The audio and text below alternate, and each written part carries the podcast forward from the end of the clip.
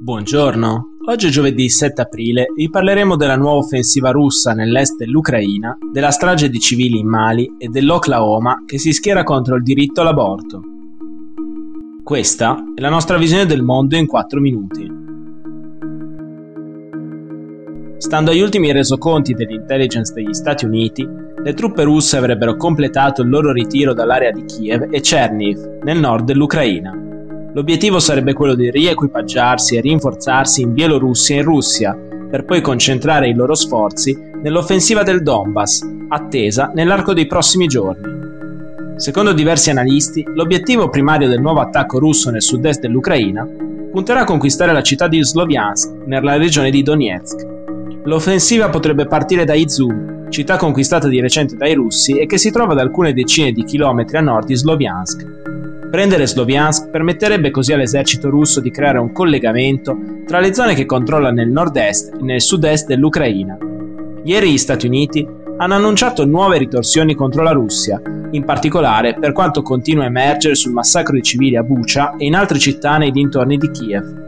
Il Dipartimento del Tesoro statunitense ha annunciato che impedirà alla Russia di utilizzare le riserve in dollari nelle banche statunitensi per pagare il suo debito pubblico. Inoltre, sono state bloccate tutte le operazioni finanziarie con gli Stati Uniti di Sberbank e Alfa Bank, due tra le principali banche russe. Anche Londra ha bloccato circa 350 miliardi di dollari, ossia il 60% della riserva di valuta estera al momento in possesso della Russia. L'ONG Human Rights Watch ha denunciato l'esecuzione sommaria di almeno 300 civili in Mali da parte dell'esercito e di mercenari, la peggiore carneficina nel decennale conflitto in Mali è iniziata il 27 marzo scorso a Mura, cittadina di 10.000 abitanti nella parte centrale del paese.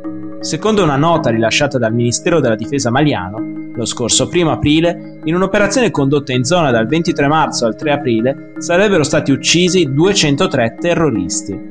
La realtà ricostruita dalla ONG parla invece di torture ed esecuzioni sommarie di civili andate avanti per giorni. Secondo Corinne Dufka, direttrice di Human Rights Watch per il Sahel, gli abusi da parte di gruppi islamici armati non giustificano affatto il massacro deliberato delle persone in custodia da parte dei militari.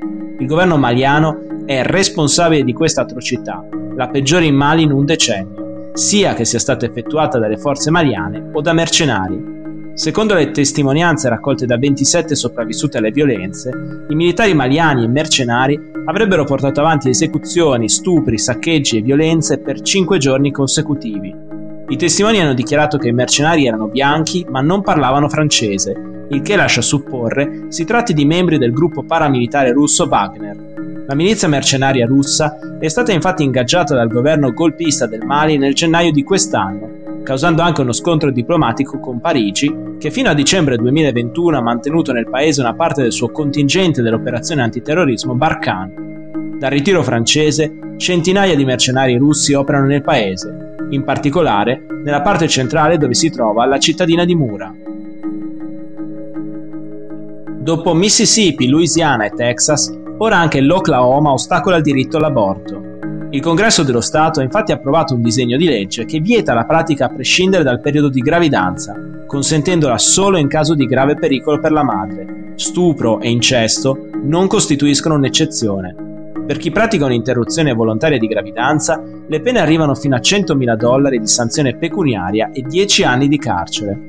Il provvedimento, che entrerà in vigore il prossimo 26 agosto, ostacolerà non solo la pratica a livello locale, ma impedirà anche alle migliaia di donne provenienti dal confinante Texas di trovare aiuto in Oklahoma.